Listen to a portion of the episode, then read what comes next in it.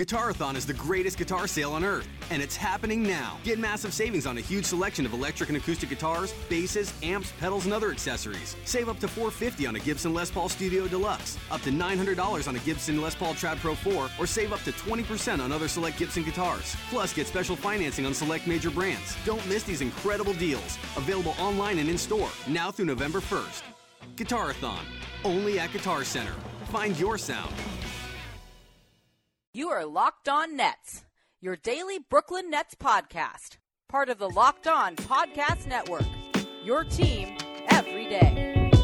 And welcome into a Thursday afternoon edition of the Locked On Nets podcast. Uh, last one was really depressing. This one's going to be worse. Um, it, it, coming out last night that after uh, a fourth quarter uh, fall following a fast break layup attempt uh, Jeremy Lin rupturing his uh, right uh, patella tendon. Josh, did I get that? Yeah, uh, and he's he's unfortunately out for the season. So I, it's devastating. I, yeah, I jinxed it by I think putting like his the Gordon Hayward injury was was more viscerally horrifying, but then I maybe, maybe I don't know maybe we, we prompted Nets fans with that one for for what was going to happen the next night, but just just a terrible way to start the season. No other way to spin it.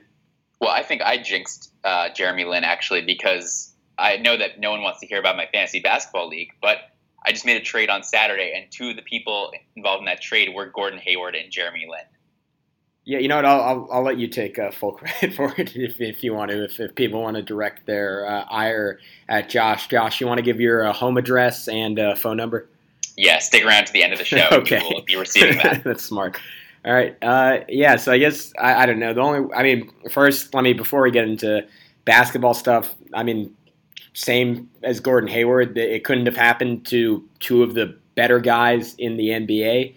By um, all accounts, I haven't. I can't say I've spent a lot of time around either. But every interview, every comment, every time someone talks about either of those two guys, and, and really since this is the Nets podcast, Jeremy in particular, you hear you hear nothing but great things. And despite all the highs and lows of his career. He's just consistently remained a spectacular human being, and I, I was really I, I, don't I don't think we really talked about it on the podcast ever, but I was so struck by the way he handled that whole Kenyon Martin situation, and that it was simultaneously so classy but a complete takedown at the same time. That that really sums up to me who Jeremy Lin is as a person and why he's going to be so missed this season.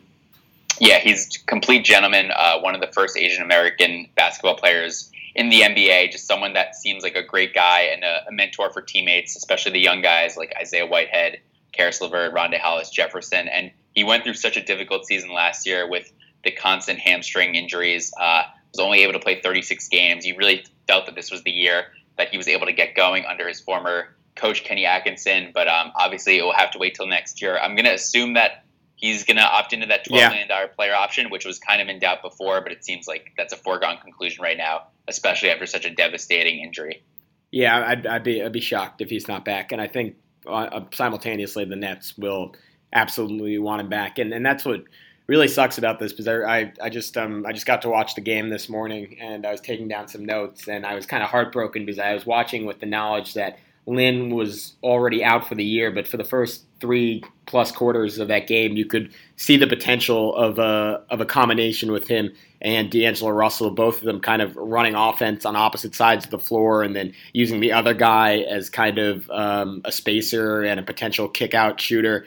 And and that was kind of my my first thing. Like I, I wrote down while watching the game, like losing Lin, kind of it doesn't totally kill um, Russell as a guy who can hit spot up threes but it, it, does lower his value because there's no one else um, even close on the roster. Didn't Spencer Dinwiddie's not bad at this, but there, there's no one, there's not another guard or forward even close to um, Lin's ability uh, to break down a defense and then find guys on the perimeter, which he was doing with great regularity in this first game, and, and, that's too bad because Russell looked really deadly just sitting out there and hitting open threes, and that, that's not something he ever had on the Lakers. So it, he might have to wait a year to really get to develop that aspect of his game.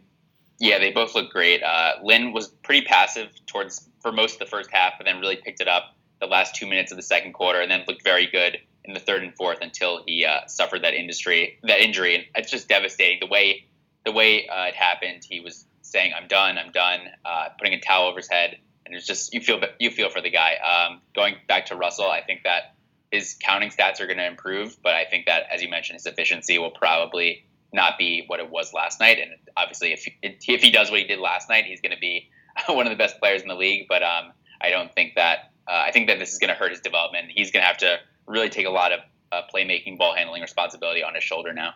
Yeah, that, that, that's what we were saying all preseason. Was this was such a golden opportunity for him? Because, because I know for a lot of guards, the the best thing they can have is the ball in their hands a lot early in their career, and at to a certain point, that probably helped Russell a lot. But now that he's kind of I don't want to say mastered that part of his game, but gotten it up to a really high level, I, I think it would have really benefited him to get to playoff ball and to get to cut a little bit and to run around screens and hit threes and again just get easy buckets, just um, spacing and getting open shots. And now that kind of goes away, and it leads to a situation where he's going to have to force the issue to some degree, just because there. I mean, there, there are other guys who are good on the Nets at, at that ability, but um, he's he's just going to have to do uh, more than he should have. And I, I agree with you; that's going to stunt his growth a little bit. So all, all, that being said, um, let's let's kind of get into a uh, game recap. What was what were some of your other uh, non Lin, um, non Russell takeaways um, from the first time seeing the Nets in the regular season?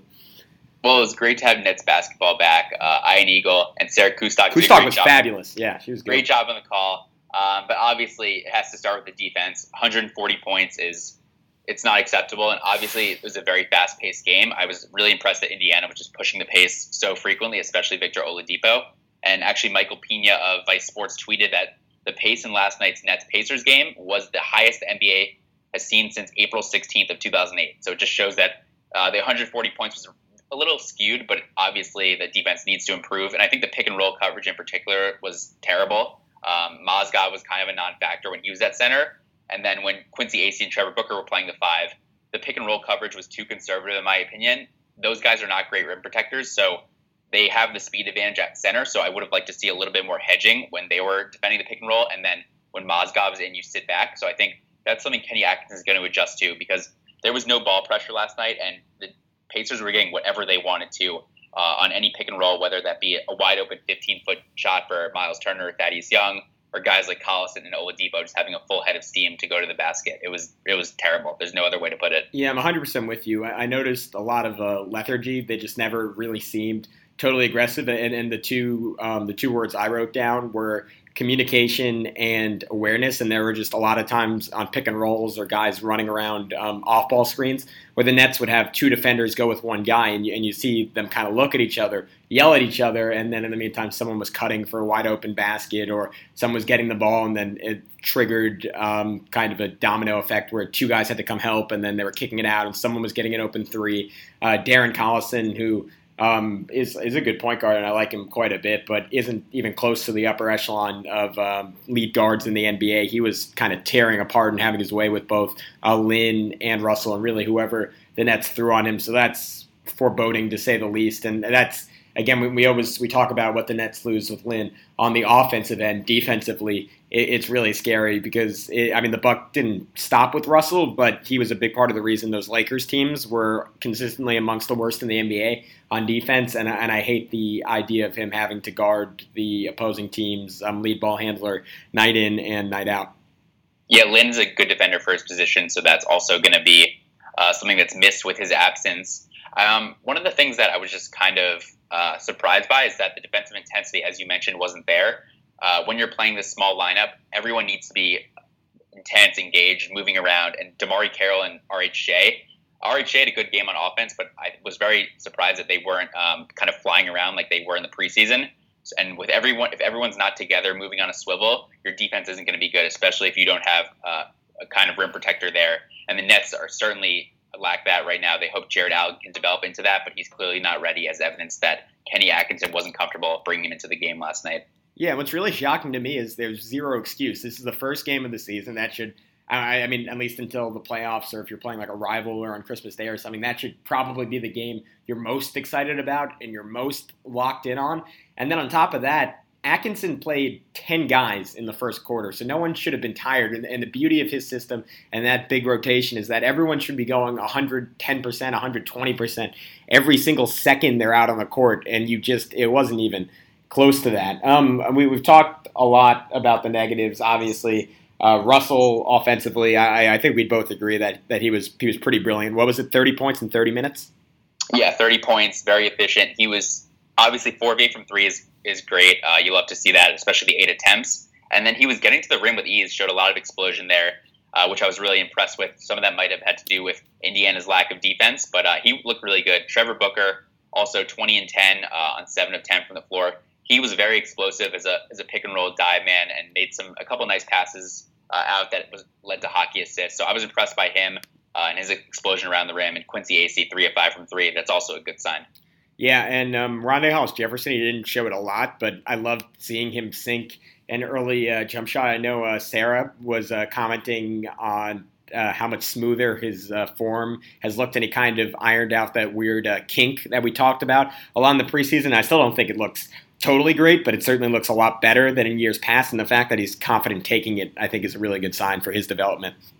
Yeah, RHJ looked good on offense, just a lot more comfortable. Um, dribbling the ball even uh, even when there's no one around him. Sometimes he struggled with that. He looked pretty comfortable. Uh, on defense, it was a little concerning because he did get beasted by Thaddeus Young on a couple of rebounds, and Young certainly isn't like a bruiser power forward type, so maybe he needs to focus a little bit more on uh, boxing out and rebounding, especially when he's the power forward in certain alignments. Uh, Allen Crabbe, another guy I thought looked really good, drained a couple of threes and had two nice plays where one where he got fouled on a three point attempt. Um, and he kind of leaned into, used his body to lean into the defender. And then one where he caught the ball uh, coming off a screen, took a few drives in, knew the defender was right on him, so he pulled up for the shot and was able to draw contact there as well. Yeah, he had, he had one vicious dunk also on another play where he went to the rim pretty aggressively, and, and you love to see that because that was really the portion of his game that was missing. And he was a guy who was more comfortable, like even if he got someone charging out at him and he was able to pump fake his way by him, he's more comfortable pulling up for a jumper than going um, all the way to the bucket.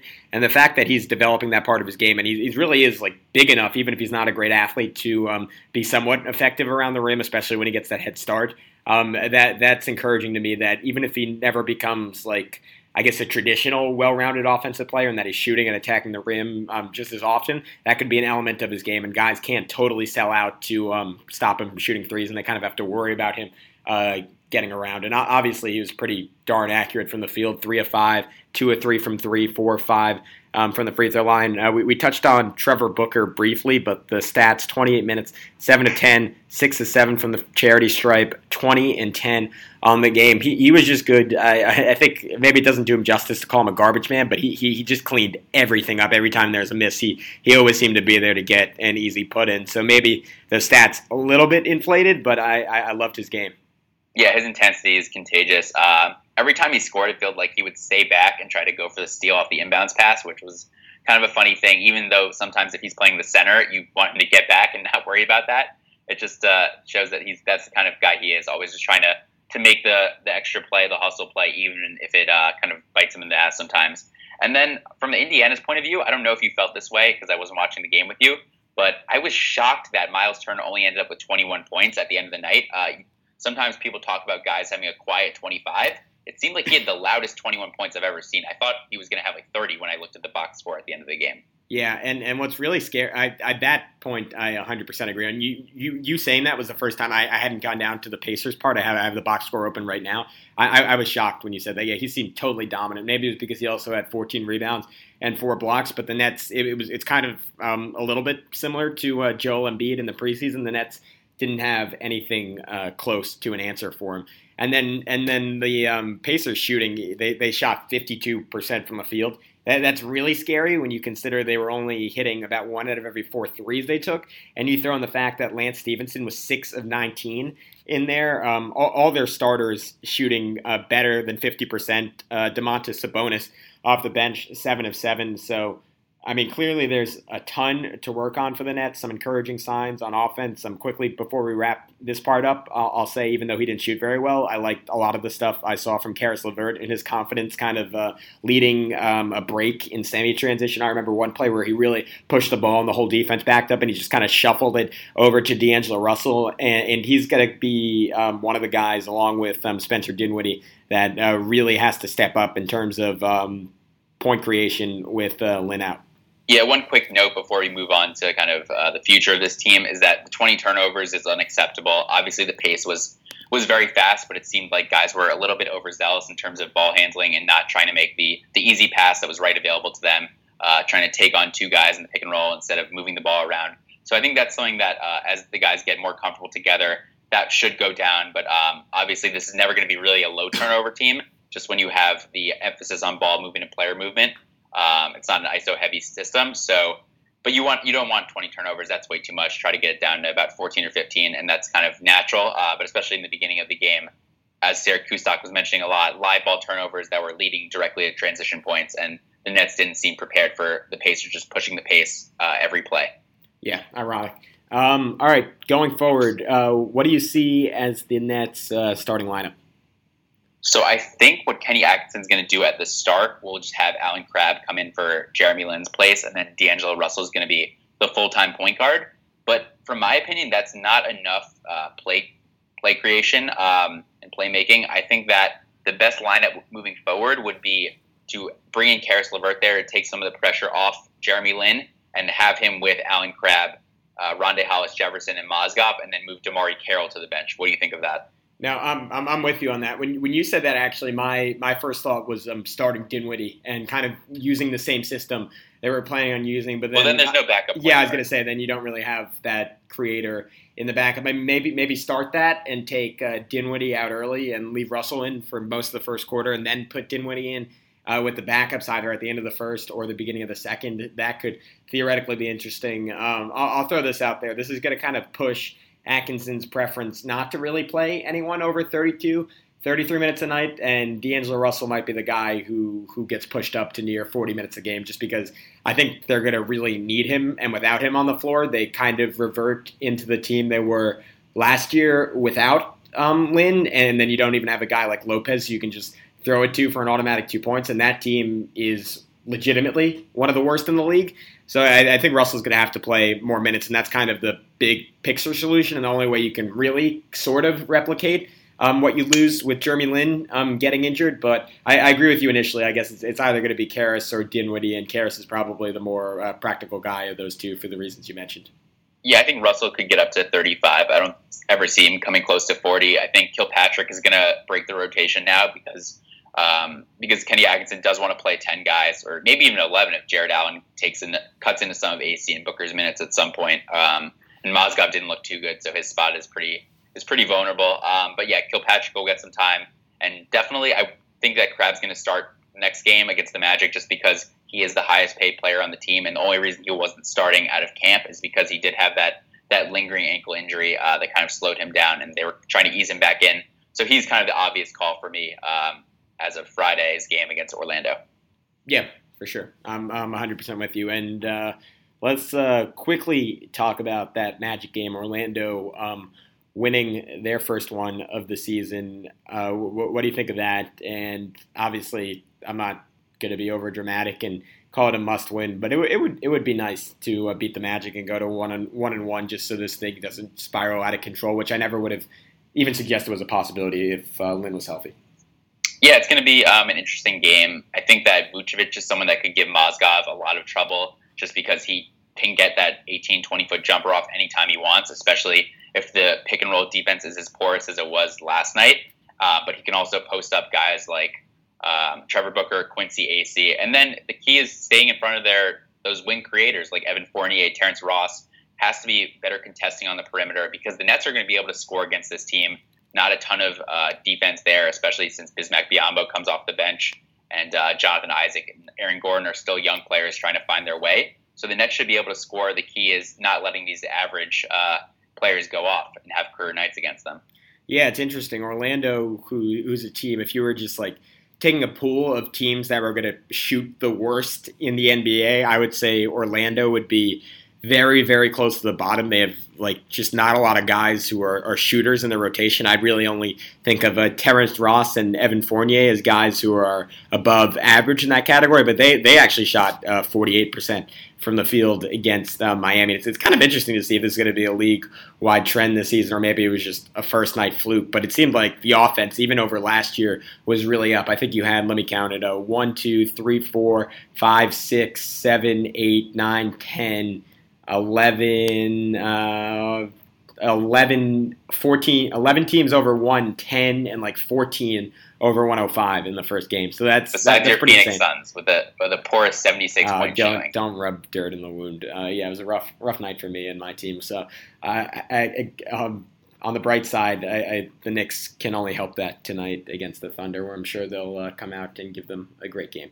All right. Anyways, that's about Wait, it. quickly before we go, let's do a a I- I was updated gonna- win projection I was going to with say that. Jeremy that was, injury. Josh, I know I know how to read the rundown. I gonna- Okay. you know, you know, I like to tease. I say I say this is the end of the podcast four different times. I get nervous. Yeah, no, I get, I get it. I get it. All right. Uh, what do you? I think what do we have them around before? Something like thirty-five. I had 31 actually. I was a little on the lower end. Okay, I think I was higher than you, but uh, yeah, I'm willing to. Let's. I'm going to say like twenty-six.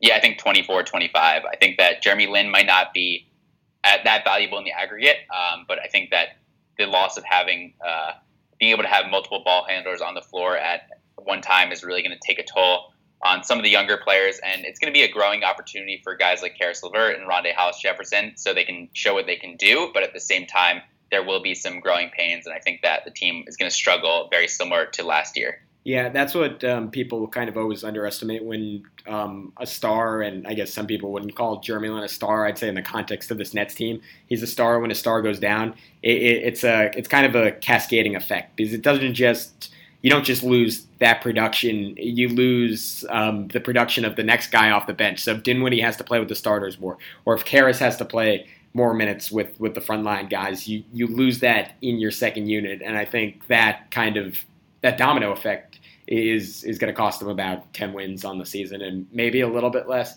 but it, it, it's really a bummer especially because you could again I've, i always say this and people always hate me for saying this but if you, if you had that first round pick you could kind of spin into a positive and saying all right we're going to suck one more year ready to get that guy but unfortunately the nets do not so a Thanks, somber Gavin. podcast and i'm ending it on an extremely somber note Yeah, I just think that this team, um, while some people might have had playoff at aspirations going into the year, or I guess as of 24 hours ago, I think without Jeremy Lin, it's pretty safe to say that that's out of the window. Um, and then if we can just show progress with some of our young guys, it's going to be a good season. Uh, and then just moving forward, I think D'Angelo Russell's growth is going to be, uh, if he can become a blue chipper, then this season will be a success. Right, I- I'm 100% with you. But for people who are saying this is good for the younger guys because they'll get more shots, again, just rubbing more dirt in the wound. But I, I totally disagree with that. Why do you keep saying dirt instead of salt out of curiosity? Um, I don't know. I've heard people say dirt before. I've heard both before. I just I like dirt. Tweet sounds- us if you guys say dirt or salt. Dirt sounds You're like rubbing something in the I mean, wound. dirt scares me a little bit more because salt is probably more painful, but dirt you're more likely to get like Infection, an infection. Yeah. so um, I think I think this injury uh, warrants that level of uh, concern. And, Mhm. and anyways, uh, yeah, I was just gonna say like I don't think this really helps the younger guys because yeah, get some more shots, but the whole it's the same thing with Russell. You want them to have more shots in better situations, and and this doesn't do that. But Yeah. We'll see what they can do. All right, for Josh, I'm Gavin. Uh, keep it with the entire Locked On Podcast Network. We love it when you guys tune into our podcast and all the Locked On podcasts. I know um, Locked On Magic is uh, thriving and doing well, so maybe you want to check that out before uh, tomorrow night's matchup. For Josh, I'm Gavin. Peace out. Napa Know How. It takes a lot to get excited about a bag, but most bags can't save you 20% on auto parts. That's 20% off headlamps, 20% off oil filters, 20% off virtually anything you can fit inside the 99 cent Napa reusable bag. So tell your buddies, there's a bag they just have to check out. Quality parts, helpful people. That's Napa Know How. Napa Know How. At participating Napa Auto Parts stores while supplies last. Minimum three items. Exclusions apply. Offer ends 10 17